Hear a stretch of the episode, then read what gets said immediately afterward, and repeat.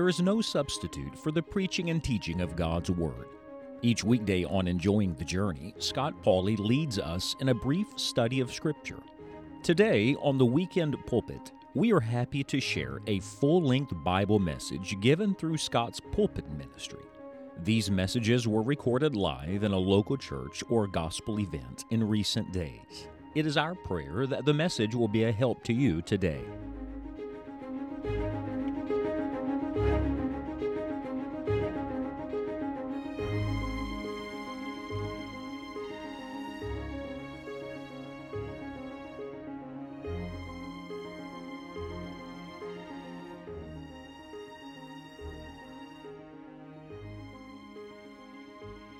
Want you to open the Word of God with me again to the first book of the Bible, if you will, the book of Genesis. Is your Bible just naturally falling open there yet? Uh, we've been spending all week long in it, and the life of Abraham and Sarah. Uh, the reality is, I was in the Middle East not too many months ago, and no matter where you travel in the world, if you say the name Abraham, people know who you're talking about because all of the major religions claim him. Isn't that funny?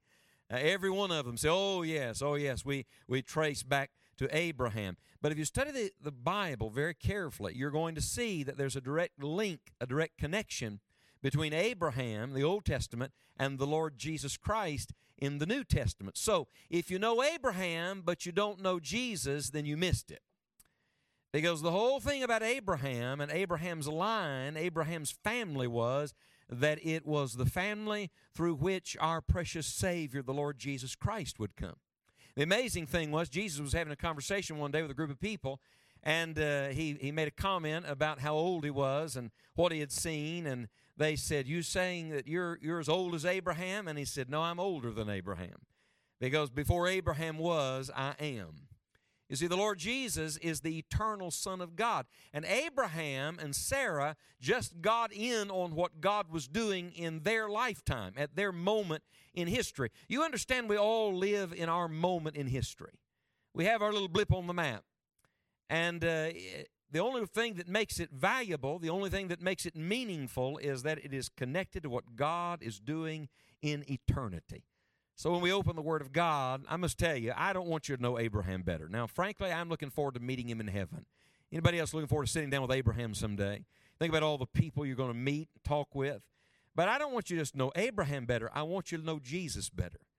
Uh, because the reality is the faith of Abraham is the faith we must have, and that is faith in God alone. I bring you tonight to Genesis chapter number 21. There's so much more to the life of Abraham and Sarah, and I would encourage you to read it for yourself and to study it, spend time in it. But I want to concentrate, if I may, on just a handful of verses tonight and encourage your faith. Frankly, we are living in terribly depressing days. and uh, the reality is, when you look around you and you see all that's going on in the world, and you think, my soul, is everything coming apart? This is the time when we must go back to what we know for sure. And what do we know for sure? Well, look at Genesis chapter 21, beginning in verse number 1. The Bible says, And the Lord. How many of you in your Bible, Lord is all capital letters? Would you look at it, please? Do you see it? Capital L, capital O, capital R, capital D. You see that? Do you understand that's not just a nice way of writing Lord or the people that printed your Bible said, you know, we think we'll make this stand out and put it all in bold. That's not what that is. Every time you see in your Bible all capital Lord, that is the name for Jehovah God. That's the name for Yahweh. It was the covenant name for the God of Israel. let me tell you, let me tell you how they revered the name of the Lord. They would not speak it out loud. We've come a long way now for people taking God's name in vain, haven't we? You ever wonder why nobody ever curses in anybody's name but Jesus' name? Seriously, I was thinking about this the other day. When was the last time you heard somebody say Muhammad? Or Buddha or Confucius or Joseph Smith or any other leader of any other religious movement? Why is the name of Jesus the only name that is ever taken in vain? And I'm going to tell you why. Because it's the name Satan hates above all other names, and it is the only name given whereby people can be saved and have their sins forgiven. So all of hell hates the name of Jesus Christ. And when they came to this name, the Jewish people, the Lord, they would insert another one of the names for God just out of reverence for the name. Imagine this name meant so much to them, they did not even want to speak it with their lips. Did you know that the scribes, when they were copying out the Old Testament scriptures and they came to this particular name, that they would get a new pen, they would take a bath, true, study it for yourself and they would put on clean clothes before they would ever write this particular name for the Lord because this is the way they reverenced the name of our great God. I don't know about you. I think we need to get back to some of that reverence for our Lord. And the Bible says the Lord visited Sarah as he had said. And the Lord, there it is again, did unto Sarah as he had spoken. For Sarah conceived and bare Abraham a son in his old age, at the set time of which God had spoken to him. And Abraham called the name of his son that was born unto him, whom Sarah bare to him, Isaac. The name Isaac means laughter. How'd you like to have a baby and say, We're going to call him laughter? And why did they call him laughter? Why did they call him rejoicing? I'll tell you why. Keep reading. Look at verse number four. Abraham circumcised his son Isaac, being eight days old, as God had commanded him. And Abraham was a hundred years old when his son Isaac was born unto him. How many of you think if daddy was a hundred and mama was ninety, you might laugh too? In fact, look at verse 6. Sarah said, God hath made me to laugh, so that all that hear will laugh with me. You understand, there's an empty kind of laughter, and there's a lot of people, frankly, laughing their way to hell. They're laughing their way to hell. They're finding some, some empty thing to consume their attention for a little while and take their mind off of serious things and eternal things but they're thinking nothing about God. That's not the laughter here. This is not an empty laughter. This is a full laughter. This is not earthly laughter. This is heavenly laughter. This, this is the laughter of the joy that only God can give. The world can't give you this kind of laughter, and praise God, the world can't take it away either. Because this is the laughter connected to the joy, that's connected to the faith, that's connected to the Lord, who always does exactly what He says He's going to do. And so, look at verse 7. She said, Who would have said unto Abraham that Sarah should have given children suck? Can I tell you who said it? Only the Lord did. Nobody else would have even thought of such a thing. Only God. And I love this. Look at verse 7 For I have borne him a son in his old age. And the child grew and was weaned, and Abraham made a great feast the same day that Isaac was weaned. Abraham and Sarah must have been good Baptists because when they got happy, they threw supper. That's what they did, you know. They brought the food in, he made quite a feast, and they celebrated. But I want you to mark something in your Bible tonight. It's found repeatedly in the verses we just read. Take a pen out. And in verse number one, I'd like for you to mark this phrase, as he had said. And then mark it a second time in verse 1, as he had spoken. Third time, look at the end of verse 2 at the set time of which God had spoken to him. And one more time, if that wasn't enough, look at the end of verse 4 as God had commanded him. You have it marked in your Bible, as he had said, as he had spoken, at the set time at which God had spoken to him, as God had commanded him. And for a few moments, I want to speak to you on this subject just like he said. Just like he said. May I tell you what makes the Word of God? Look here. This, this book is not just any book. This is not man's word. This is God's Word. I'm going to tell you what makes God's Word so special. God does everything He says He's going to do.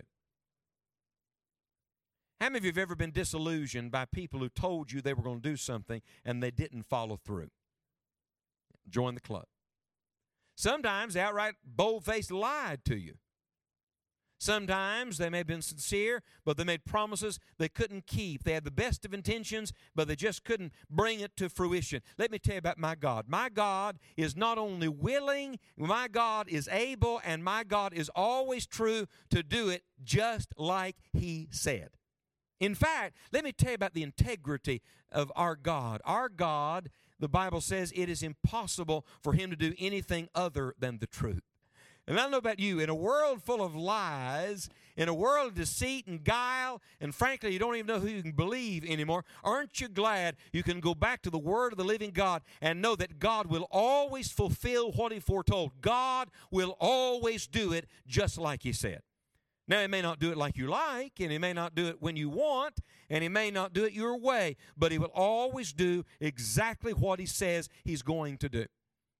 Life is full of question marks. I love this. You know what you got to do with your questions? It's all right to have questions. We all have them. But I'll tell you what you got to do with your questions. You got to know where to go to get your answers. So here's what you do you grab your questions by the hair of the head and you drag them kicking and screaming into the presence of the Holy God.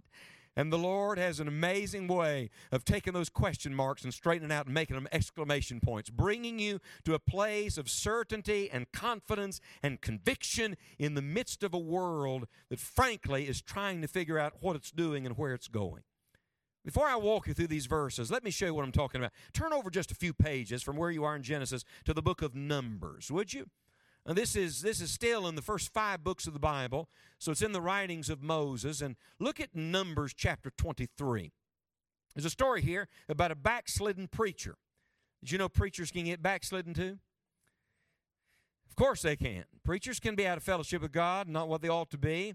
But even a backslidden preacher knew enough to know that God always keeps his word. Listen to a backslidden preacher preach. Look at Numbers 23 and verse number 19 where the Bible says, God is not a man that he should lie, neither the Son of Man that he should repent. Hath he said, and shall he not do it? Or hath he spoken, and shall he not make it good?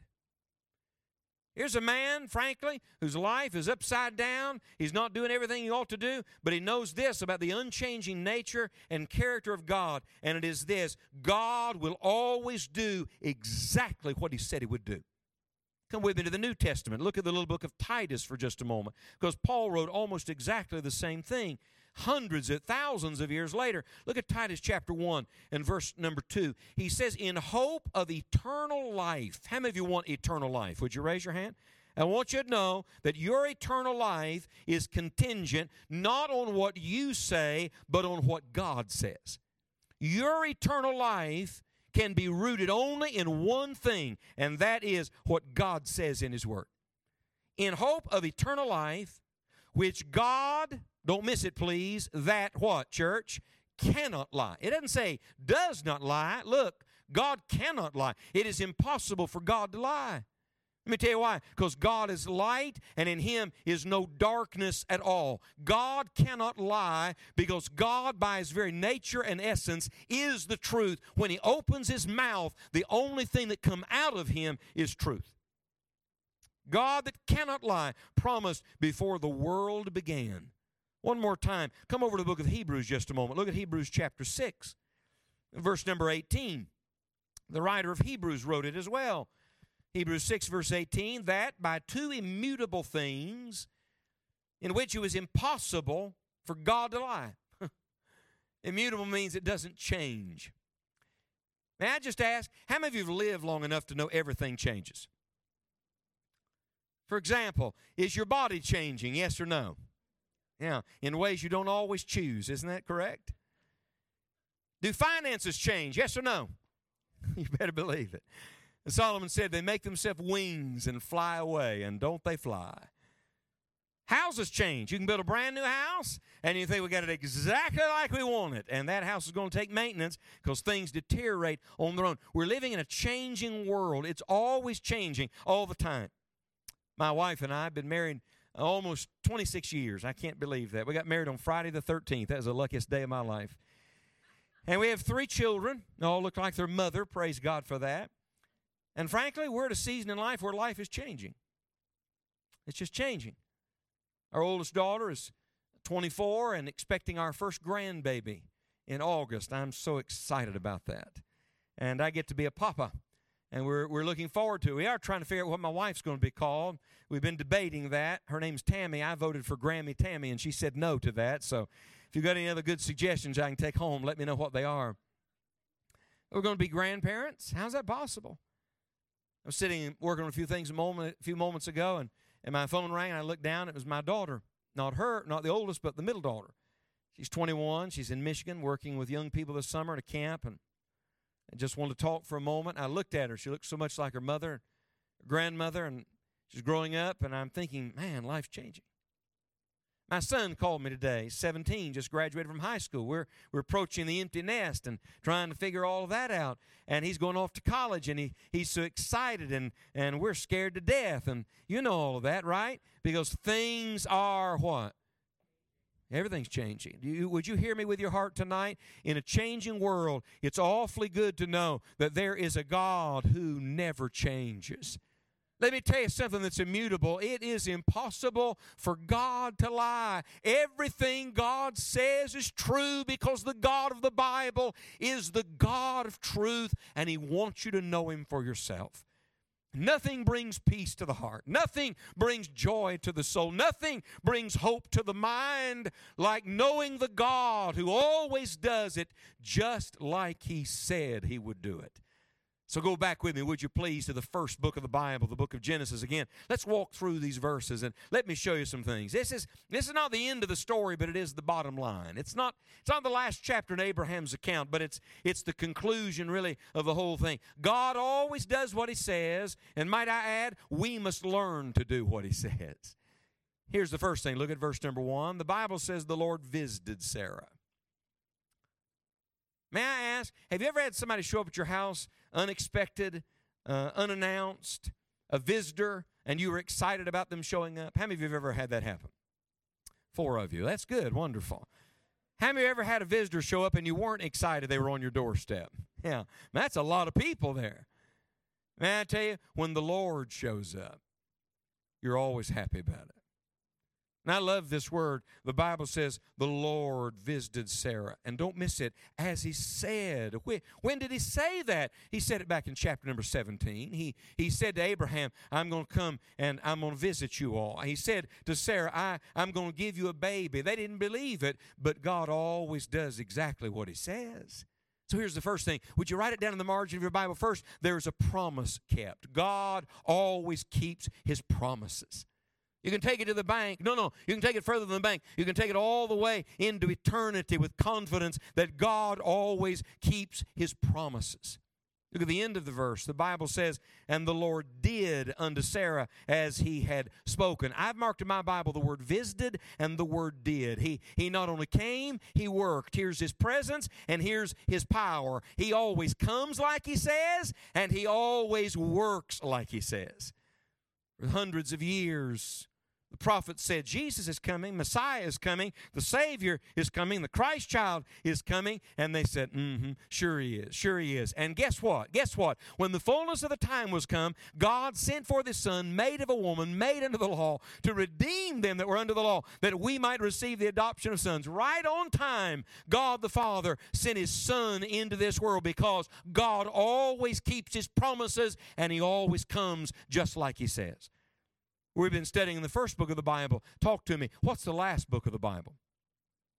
May I just tell you, the same God that was the Lord in Genesis is the Lord in Revelation. The same God who kept his promises to Abraham will keep his promises to us at the end of the age. And the same Christ who came the first time just like he said is coming back again just like he said he would. There are lots of doubters and skeptics and cynics and critics there are lots of naysayers, but I want you to know God always keeps his promises. They asked George Mueller late in life. You remember Mueller? Had the orphanages and never asked for money, prayed in all the money he needed, and took care of all those hundreds and thousands of orphan boys and girls all of his life. And late in life, they said Mr. Mueller was such a happy man. I, have prayed that for my life. I really have. I've prayed, Dear God, help me not become a sour old man. I'd like to finish with joy. That's how I'd like to finish. My, finish my course with joy. And they said Mueller was a happy soul. And they asked him one day, they said, Mr. Mueller, what's the secret been of your life? You, you've gotten all these answers to prayer, you've kept your joy, you've dealt with everything that came at you. He said, That was easy. He said, Every morning I got out of bed, I got my Bible, and got down on my knees. And he said, I read the Word of God until I found one of God's promises in His Word. And he said, as soon as I found one of those promises, He said, On my knees, I put my finger on the promise and looked up to heaven and said, Lord, you promised, and I'm claiming this one today. And George Mueller said there was never a single day that God did not keep his promises. I want you to know that doesn't just work for Abraham and George Mueller, that works for all of God's children. You know what we need? We need an old fashioned revival of the promises of God. We need God's people to go back to the Word again and say, Lord, we're going to believe that you are who you've always been and you are doing what you always said you're going to do. We just trust you're going to do it just like you said you're going to do it. And I want you to know it's in that kind of faith that hope springs forth. You don't get hope and joy by trying to have hope and joy. In fact, I'm going to tell you the most miserable people on earth. The most miserable people on earth are people who are trying to be happy. They're trying, working hard at it. But you can't psych this up, work this up, muster this up. You can't stand in front of the mirror in the morning and say, All right, we're going to be hopeful today. That doesn't work. Let me tell you what you can do. You get your eyes off yourself, eyes off others, eyes off culture, eyes off circumstances, and you get your eyes back on God, and you believe that God is where He has always been, seated on the throne of the universe. That He has His eye on you, He has every hair of your head numbered, He knows your frame and remembers that you're dust, He knows you by name, knows exactly where you live. You know in your heart that God is God, and though you are not, you are in His hand and that God will always keep his promises. Adoniram Judson went off to Myanmar, Burma, to preach the gospel. He was so excited, he thought when he got there, the whole country would want to get saved. He started preaching, faced lots of opposition. They arrested him, threw him in jail, beat him. One day they hung him by his thumbs in a prison cell. They left him there for several hours. They let his wife, Anne, in to see him. They thought if she saw him in that condition, that she'd think it was so pitiful, she'd talk him out of preaching the gospel and help him to stop. She, they didn't know she had as strong a faith as he did. And Anne Judson came in and saw her husband hanging there by his thumbs, and she started to weep. Adoniram roused himself and saw her standing there and asked why she was there. She pulled a piece of paper out of her pocket and she said, The missions agency that sent us here wrote you a letter. They need a report. They want to know how things here are progressing. That kind of thing always comes just when you don't need it, right? They said Adoniram Judson took a deep breath and said these words You write them and tell them that the future here is as bright as the promises of God. Do you know within three hours he was released from that prison cell and went on evangelizing Burma with the gospel? A few years ago, I was preaching a single adult conference in South Alabama place was packed with college age young people. And I noticed there was a lot of energy in the room. And I noticed there was a group seated off to my right. They all had on matching t shirts. Big group. I said to the guy who was running the conference, I said, Tell me about this group. He said, I don't know them. He said, They came from a major university in the state of Florida. They found out about the conference and they brought a van up and they just wanted to be here. And they were into it. The next day at lunch, I walked into a cafeteria and they were all seated together and they had one, one seat at their table. I said, Can I join you? Oh, yes, preacher, come sit with us. And I sat down and we started talking. I started talking about the work we'd done at the University of Tennessee and, and how much we loved working with college students. And, and I said, just making, just making conversation. I said, Tell me about your group. Tell me how it got started. It was a prayer group, a Bible study group from a university. Young man seated across table from me looked at me and he said, Have you ever heard of a guy named Adoniram Judson? I said, You mean the missionary to Burma? He seemed a little surprised. I knew who it was. And he said, That's him. I said, Yes, I know all about Adoniram Judson. It's an amazing story to the Golden Shore. His eyes lit up. He said, Well, he's the one who really started our Bible study group. I said, Now, time out just a second because he's been dead for a long time. You're going to have to help me here a little bit. He said, Well, it's a funny story. He said, Years ago, there was a young man who came from Burma to study in our university, and he was so excited because he was coming to that great Christian nation, America, and he was a follower of Jesus. And he said when he got to our university campus, he just knew he'd find a bunch of other believers that he could worship God with and pray and study the Bible. And he said, Do you know he had a hard time finding another Christian? He said, So he started this prayer group, this Bible study group, many years ago now, and it's existed ever since on our university campus. And he said, The strangest thing, his great, great, great grandparents were personally led to Christ and discipled by the missionary Adoniram Judson while they were in Burma. He said, in, in a kind of an indirect way, Adoniram Judson was responsible for us getting this Bible study group going. And immediately, I saw Adoniram Judson hanging in that prison cell. And I heard his words. The future here is as bright as all of the promises of God. You listen to me, people. I know the world is bad. I know the government's in a mess. I know the, the culture is corrupt. I know Satan is a liar and the father of it. I know there's a lot of people who are despondent and living in despair. But I want you to know that for those who know and love and follow Jesus Christ, we have a hope for this world and the world to come. And it's not rooted in men that change and that lie and don't keep their word. It is rooted in the God who never changes and always does it just like He said He would do it. There's a promise kept. I love that verse in the New Testament. It says that all the promises of God in Christ are yea, and in Him, amen, to the glory of God by us. I love this. You know how you get the promise of God? In Christ. You don't get the promises without the person. If you want the hope, you want the joy, you want the peace, you want the promise, then you must take Jesus. But when you get Jesus, He brings all the rest of it with Him when He comes. And He does it just like He says. And look at verse number two. And not only is there a promise kept here, there's a plan fulfilled. Look at verse two. He says, For Sarah conceived and bare Abraham a son in his old age, at the set time of which God had spoken to him. May I point out to you that God had a plan for Sarah's life, and God had a plan for Abraham's life, and God fulfilled both of them. I'd like every person in this room to look me in the eye for just a moment. I want to tell you tonight on the authority of the Word of God. This is not my idea. This is what the Bible teaches that God has a plan for every person in this room. God created you, God made you, God gave you life, God put you on this planet. You're not here by some accident. Before He ever formed you in your mother's womb, He knew you and He had a plan and purpose for your life. And here's the glorious truth when you come to believe and obey God, you find that God's promises are kept and God's plan is fulfilled just like He said.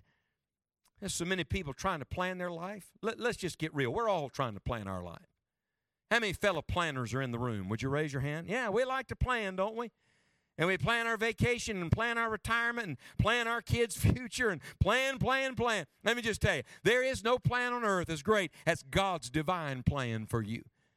God has something for every person in this room. A living dog is better than a dead lion. As long as there's life, there is hope. Sarah, God's got something for you. Abraham, God's got something for you. Put your name in the blank. God's got something for you, just like He said. And you may not be as famous as Abraham and Sarah, but I want you to know the God who gave your life has a plan for your life, and success is not lots of money and a bigger house and a longer vacation and more money in the bank account and a great retirement. Success is finding and fulfilling the divine plan of God for your life. Look at the second half of verse number two because he not only has something for each person's life, he does it at the perfect time. I love that. The Bible says at the set time. You, you do understand God's timetable is different than ours, right? The Bible says his ways are higher than our ways, his thoughts are higher than our thoughts. You know, there are days I wish I was God, and there are days you wish you were. But I'm glad you're not, and you better be glad I'm not. Because we'd make an everlasting mess of things. See, we're stuck in time, but God, who is in eternity, sees the end from the beginning. He knows the perfect time for everything. And maybe you think God has forgotten you. I came to tell you, God knows exactly where you are. He is never early and He's never a second late. God is always right on time in our life. And God's timetable has brought you to this meeting. God's timetable has brought you to this moment in life because there are moments in life, there are junctures on the journey where God is seeking to bring us nearer to Himself, just like He said. Frankly, it doesn't always make sense. And we'll tell you why that is. Because our reasoning is often flawed and our logic is so far below God's divine wisdom, we don't think like God always thinks. And sometimes we try to get God to come around to our way of thinking. I came to tell you tonight God's way is always right because God's way is always best. I mean, come on. Who would have picked a 100 year old man and a 90 year old woman to bring the promised seed into the world? I mean, don't you think you could have come up with some better way than that? Let me tell you, by doing this, guess who got the glory for it? God did. See, God has this amazing way of bringing us to the end of ourself. I said to a man in this auditorium on the Lord's day through his tears, I said, You know what God's doing right now? God's bringing you to the end of yourself. That's not a bad thing, that's a good thing. Because when you get to the end of you, you get to the beginning of Him. See, sin leads you to a dead end. God never brings you to a dead end, God brings you to an open door. God's not the God of endings. God is the God of new beginnings. Here's what the Lord is always doing God is bringing us to the place where we have nothing and we cannot figure it out and we cannot fix it. We cannot understand it. We cannot change it. And we throw up our hands and we say, God, I give up. I think all heaven applauds at that moment.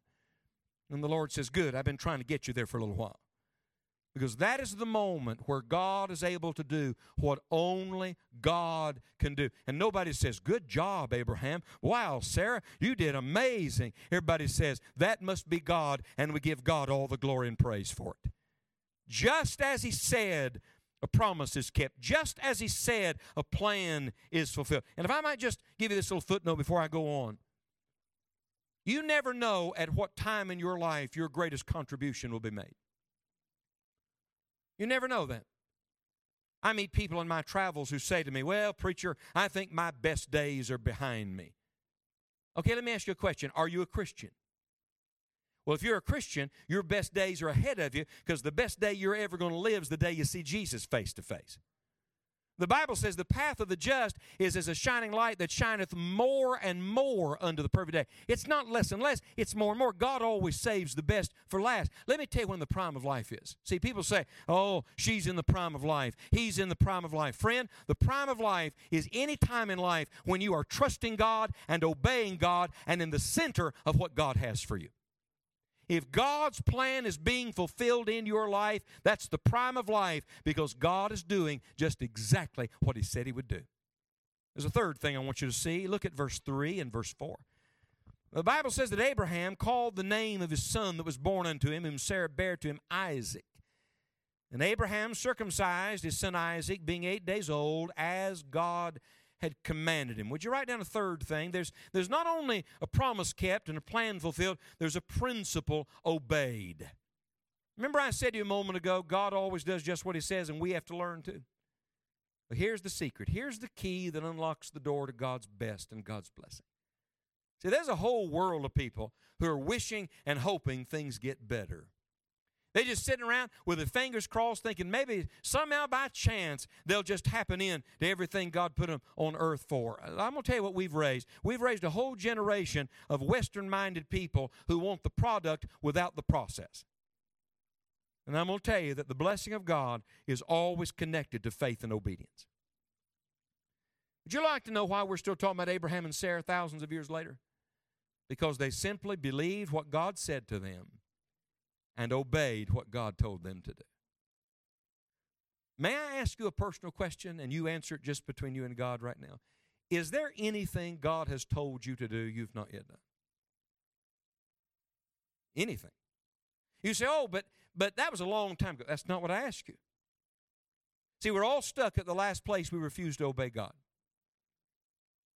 Somebody say, well, that's just really small, preacher. No, no. There's nothing small if the big God says do it.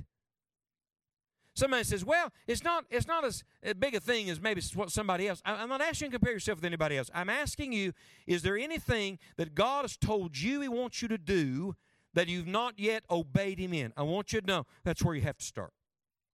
Right there.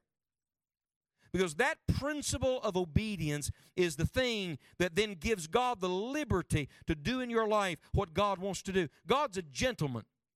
People get this idea God's going to drag them through the street and knock them in the head and kick the door of their heart down and come barging in and take over. I want you to know God doesn't work like that. He stands at the door and knocks and He waits for you to open the door. He waits to see if you'll believe Him and obey Him. And when you do, the Lord comes in and He brings all of His blessing and favor with Him.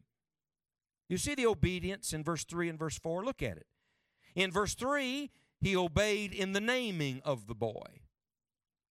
Somebody say, well, Abraham must have liked the name Isaac. No, the Heavenly Father liked the name Isaac. Turn a page back. Would you just go a page back in your Bible? Look at chapter 17 and verse number 19. God said, Sarah thy wife shall bear thee a son indeed, and thou shalt call his name what? Yeah, God chose the name. And when the baby was born, guess what Abraham did? God named him exactly. Abraham named him exactly what God said name him. And then look at verse 4 back in chapter 21. He obeyed him not only in the naming, he obeyed him in the circumcising of him. This is where the rite of circumcision was given to the Jewish people as the sign of that Abrahamic covenant. Uh, who, who do you think gave him the idea to circumcise his son when he was eight days old? And the Jewish people continued to do that on and on and on for centuries. God told him to do that. Go back again. Look at chapter 17 and verse number 12. He that is eight days old shall be circumcised among you. Every man man child in your generations. God said do it, so Abraham did it. And I want you to know it's always right to do what God says to do. Always. We had a woman a few years ago in a meeting on a Wednesday night, Pastor.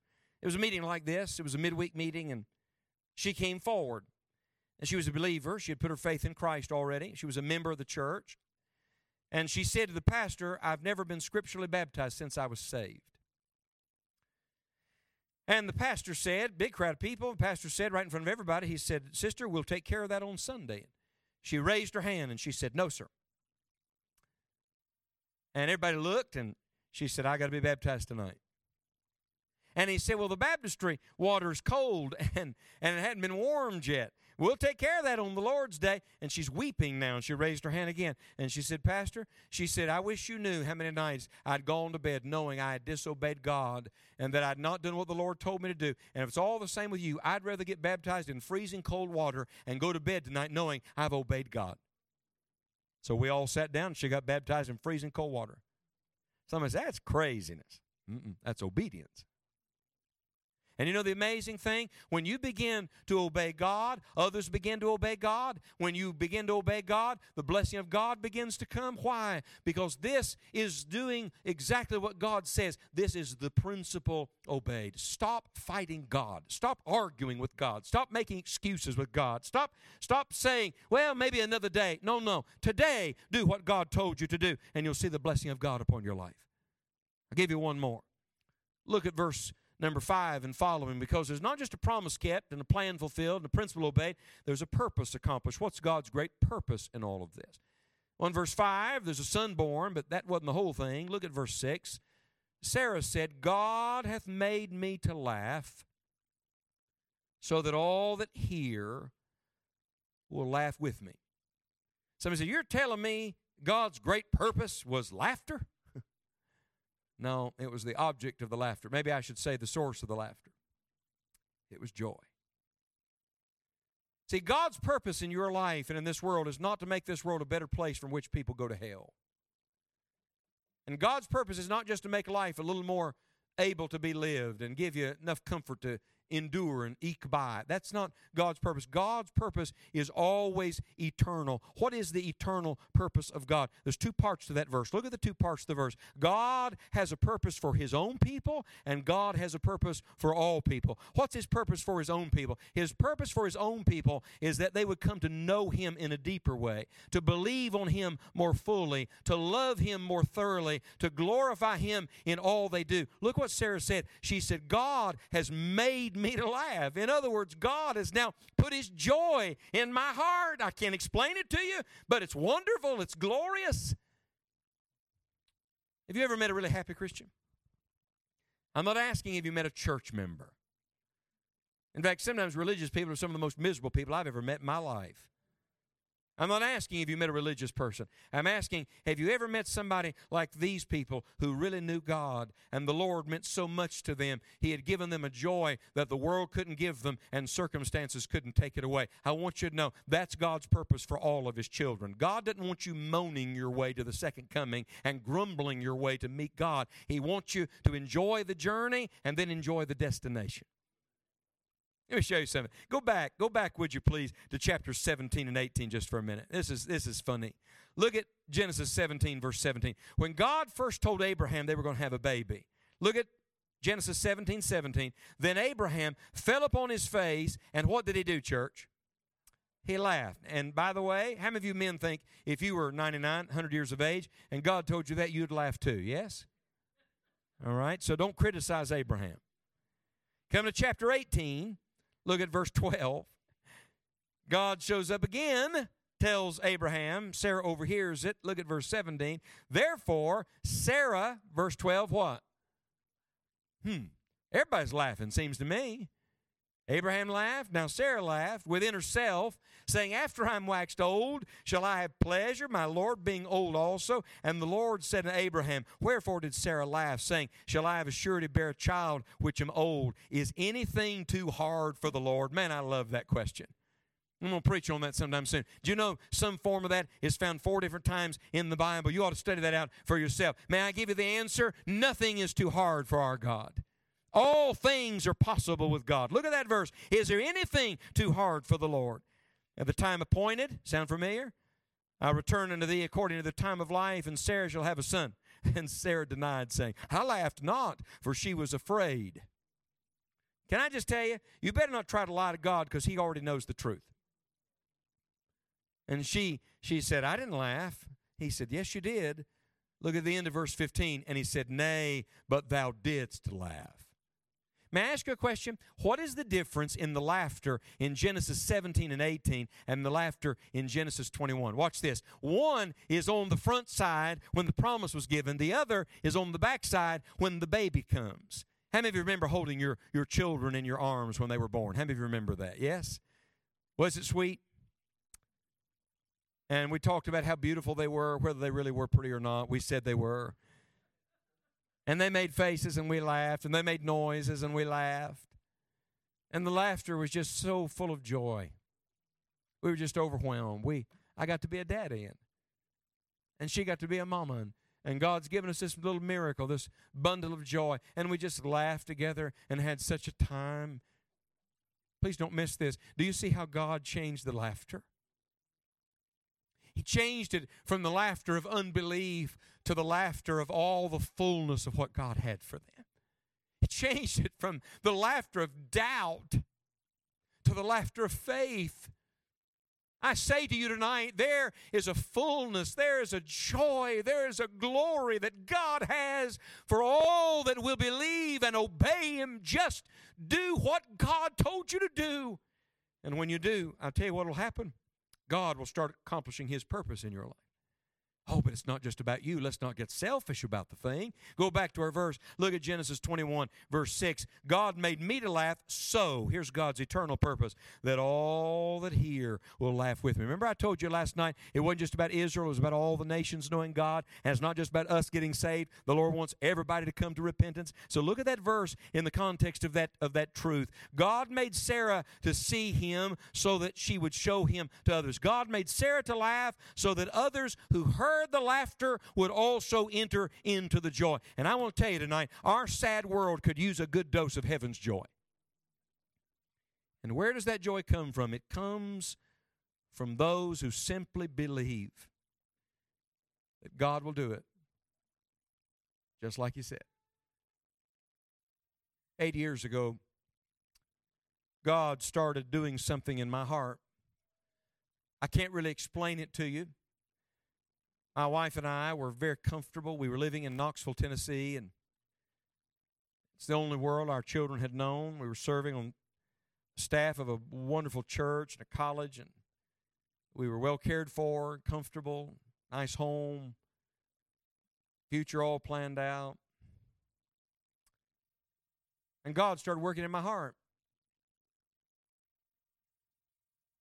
I know now as I look back on it, God was getting me ready to take a step of faith. It was, it was the biggest step of faith I've ever had to take as a Christian. The Lord wanted me to leave there and do what I'm doing right now. I wish I could tell you that when the Lord started working on me that way, I said, Absolutely, Lord, I can't wait. But I didn't. I argued with God. Did you know that's not an argument you can win? I tried. And I debated with the Lord, explained to Him why it'd be so much better for me to stay there. How much more could be accomplished, you know, from where I was. And finally, the Lord basically just said to me, You're going to have to decide whether you're going to obey me or not. I remember the night I sat down with the pastor that I'd served with for 20 years and told him what God was doing in my heart. And, and he asked me several questions, and he was trying to give me some options. And, and finally, I said to him, Pastor, all I know to tell you is I'm, I'm to this place. I either have to obey God or I've got to disobey Him.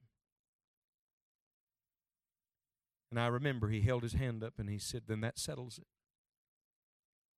You must obey God. It was a threshold moment in my life. I didn't know seven and a half years later that I'd be here with you. I didn't know I'd be doing what God's given me to do with my life. And, and I didn't know how fulfilling it was going to be either. I wish I could tell you there was some strong faith. I just saw into the future. I remember somebody said when I first announced I was going into evangelism, they said, You must have big plans. I said, Big plans? I'm trying to figure out what to do next week. What are you talking about? No, I didn't have any big plans. I was holding on for dear life. I still am. But I want you to know I'm standing now on the other side. I'm, I'm standing on the other side of Isaac. You understand? And there's joy. And I'm not preaching at you now, I'm just testifying. I'm telling you. There is nothing in this world like trusting Jesus and obeying God. Because when you do what He says, you can be sure of this He will do what He said. The question is not, will God keep His word? The question is, will we obey it?